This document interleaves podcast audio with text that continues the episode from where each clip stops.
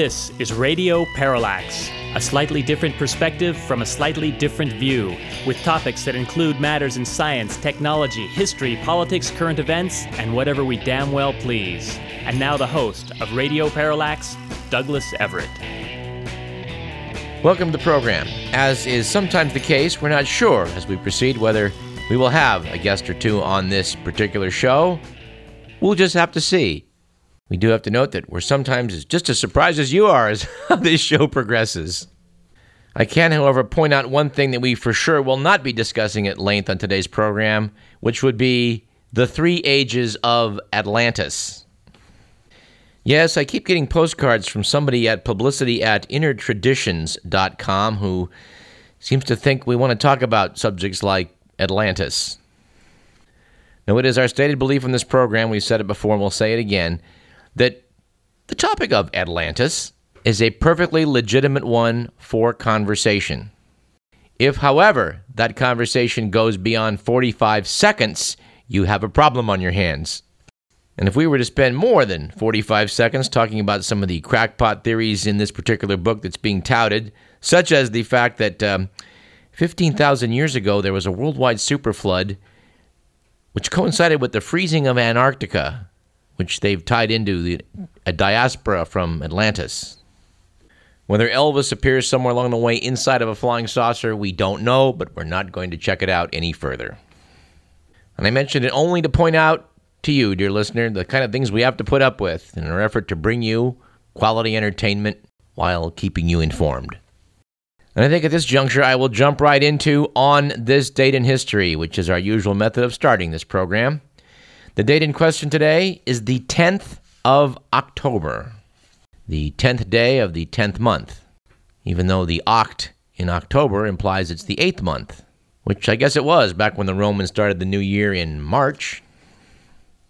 But lest I digress, let me note that it was on October 10th in the year 680 where Hussein ibn Ali, grandson of the Prophet Muhammad, died in battle in what is now Iraq. Modern Shiite Muslims revere him as the third Imam and commemorate his death with the holy day of Ashura. And yes, it was at this, the Battle of Karbala, that the Shiite and Sunni sects of Islam split. Oddly enough, 52 years later on this date, October 10th, 732, at the Battle of Tours, the Frankish leader Charles Martel, who was a Christian, defeated a large army of Spanish Moors halting the Muslim advance into Western Europe. Martel's grandson would become the Emperor Charlemagne. I am proud to note that I am a descendant of Charlemagne. And according to genealogists, if you have any European blood, dear listener, so are you. All right, here's one that requires some bouncy music.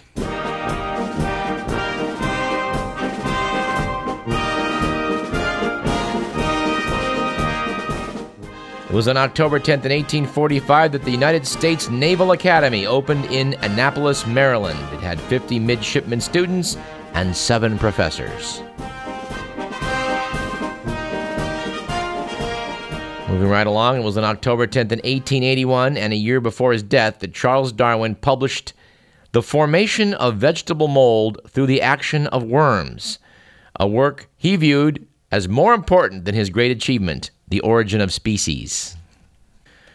Now, a couple years back on this program, we talked about bringing you author Amy Stewart, who wrote a tremendous book titled The Earth Moved on the remarkable achievement of earthworms. We never got around to doing that, but it's a good book, and I'll bet that Amy Stewart will come and talk to us if we just ask her. So perhaps we shall, Mr. McMillan. On October 10th, 1957, an embarrassed President Dwight D. Eisenhower apologized to Ghana's finance minister, Komla Abge Gadaman, who had been refused service at a restaurant in Dover, Delaware, because he was black.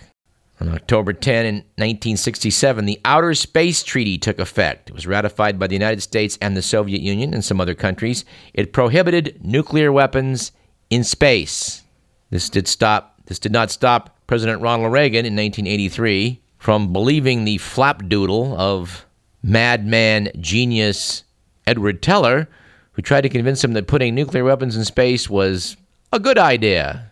And presumably, somewhere along the way, his legal scholars told him this would not violate the Outer Space Treaty, even though, of course, it would.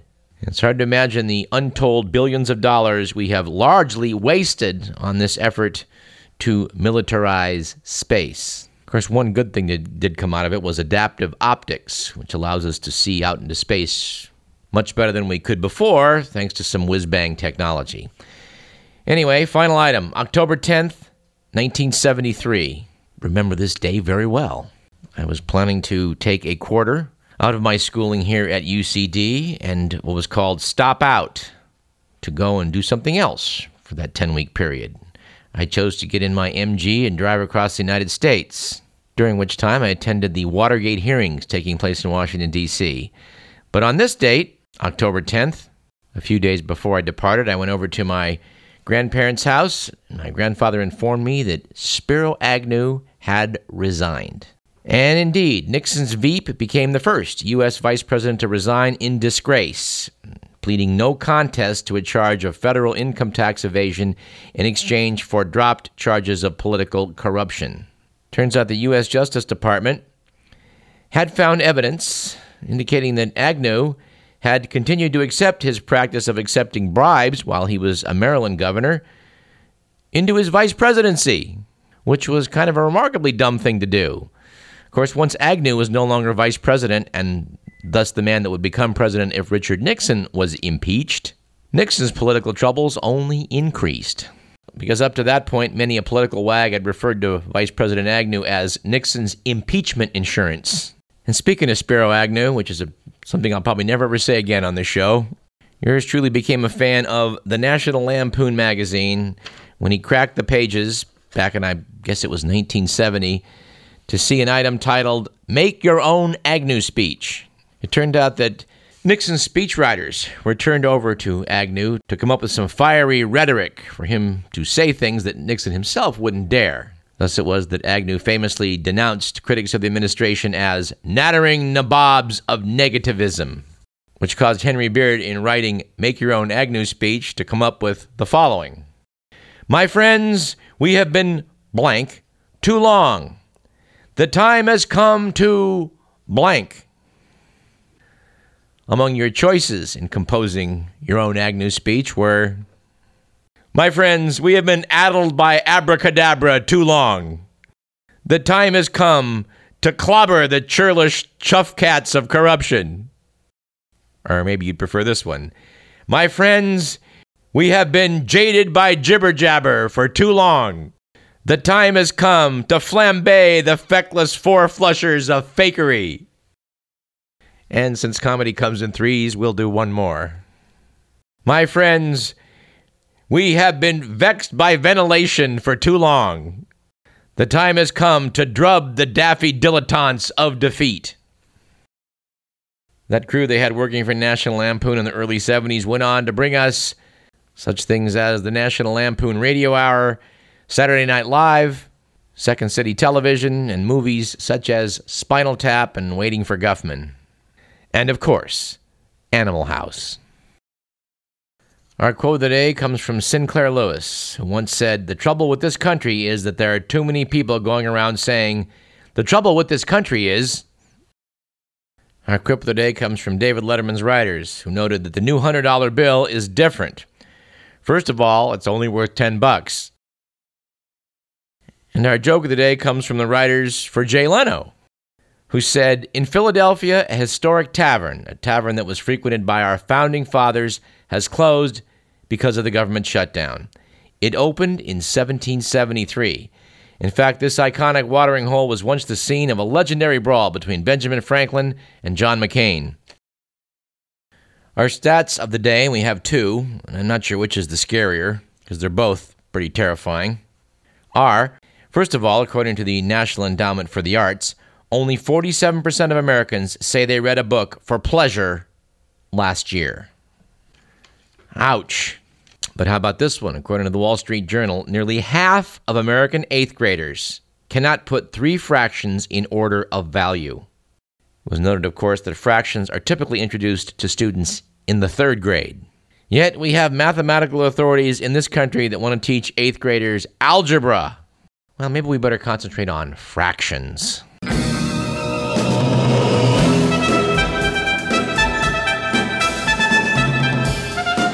All right, let's go into the good, the bad, and the ugly.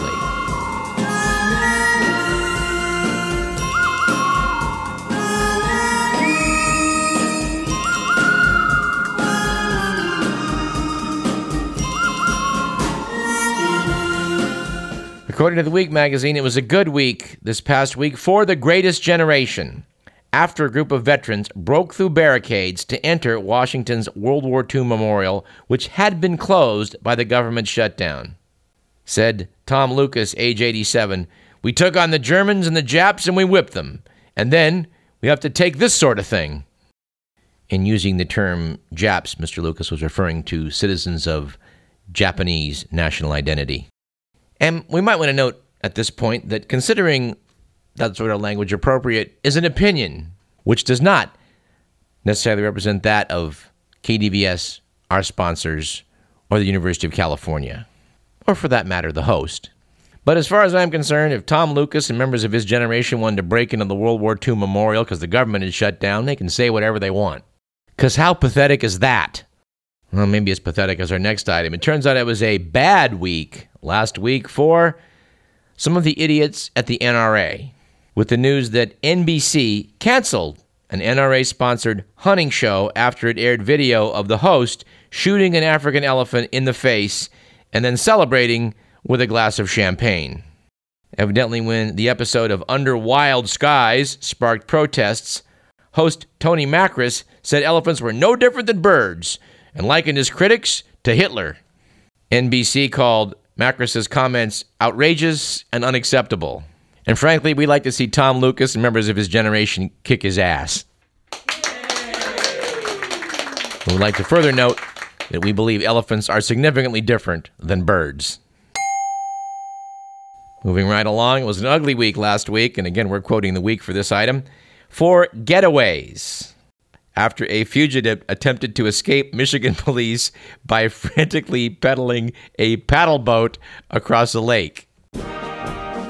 Yes, apparently, um, fugitive Mark Rude chose an especially poor method of attempted escape because he, he apparently capsized the boat and sank it, after which he swam back to shore where he was arrested. You do have to feel a bit for the guy when he was in the pokey and one of his fellow prisoners probably turned to him and said, So, how'd you wind up here?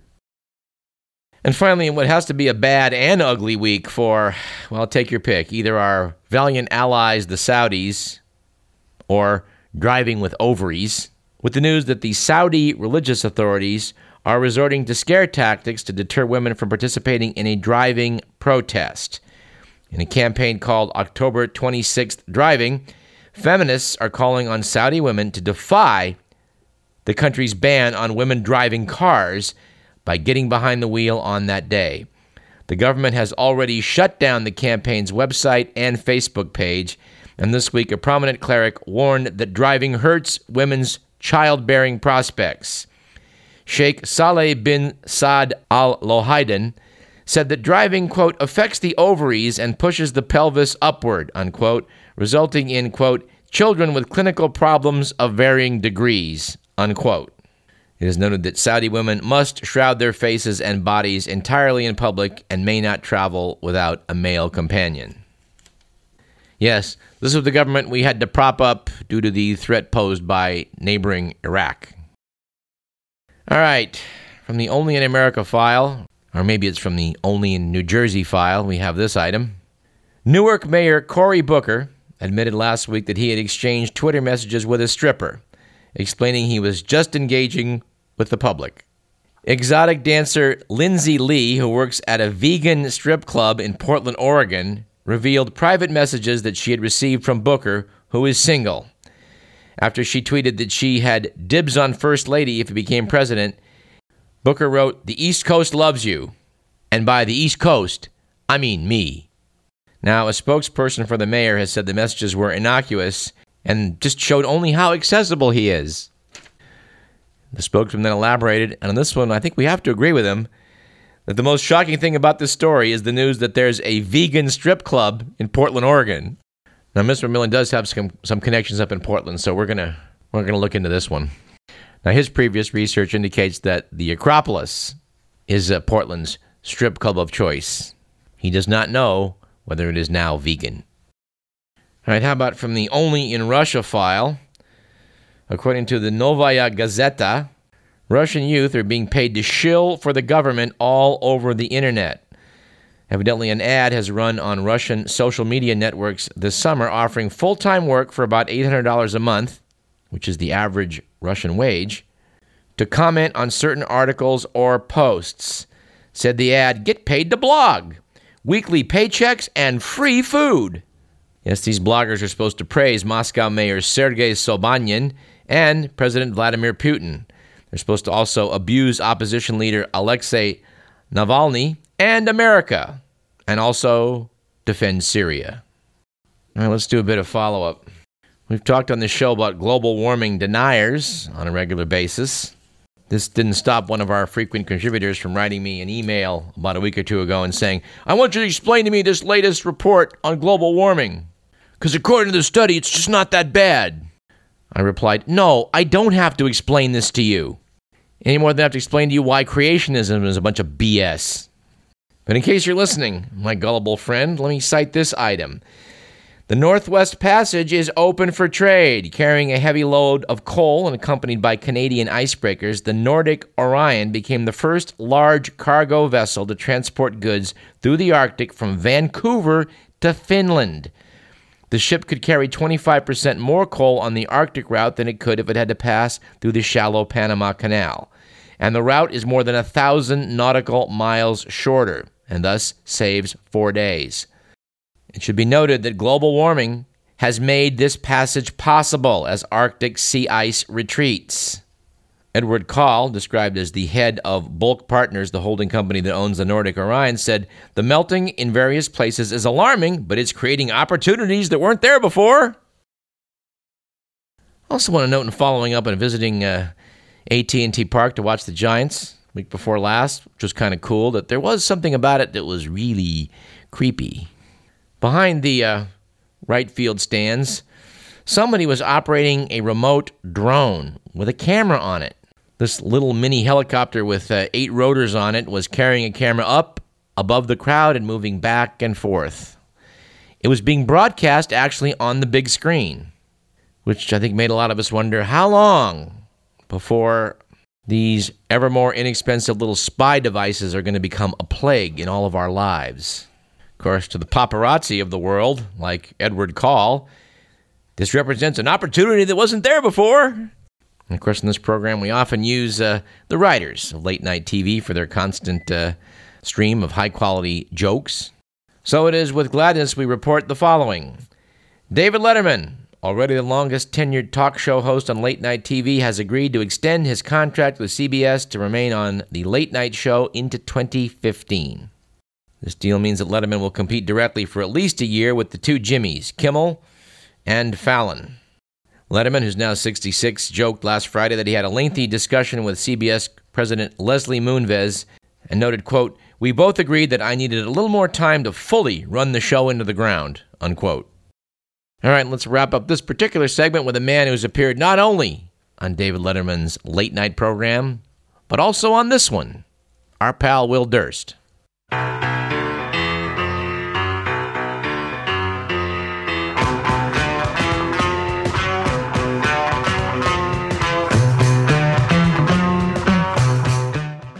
Hey guys, Will Durst here with a few choice words about the Republican showdown, shutdown, shakedown Government's closed, everybody. Go home. Except Congress, whose members are still getting paid, classified as essential workers. Although right now, neither one of those words sounds very apt. A minority of the majority of one house of Congress is holding the country hostage. Down on the floor, America, and hands behind your backs. If anybody moves, we'll shoot shoot 'em. And we better agree to their extortion demands if we ever want to see Panda Cam again. To say the Cruz crazies really don't like Obamacare is like saying brown spotted bananas make for substandard grouting material. The tassels on the fringe of the GOP seem willing to sacrifice everything to get rid of easy access to health care coverage. The recovery, their reputation, the country's credit rating, John Boehner's tan What they really need is a time machine because this issue has already been settled by the legislative, executive, and judicial branches of the government, which, if I'm not mistaken, is three out of three. You don't negotiate settled law. If the kamikaze caucus gets their way on this, what's next? Another shutdown demanding Democrats defund the EPA? One guy from Oklahoma threatening to hold his breath till he turns blue if an oil derrick doesn't replace George Washington on the $1 bill? Repeal the law of gravity? Sometimes it seems like a smokescreen, so people don't talk about how cheap and easy it is to sign up for healthcare coverage on the web this week. And for a group so loudly consumed with the deficit, these crybabies don't seem very upset by the shutdown costing $300 million a day. Hey, 300 million here, 300 million there. As Everett Dirksen once pointed out, pretty soon you're talking real money. For Radio Parallax, I'm Will Durst. Yeah, it's so true. When it comes to politics, follow the money.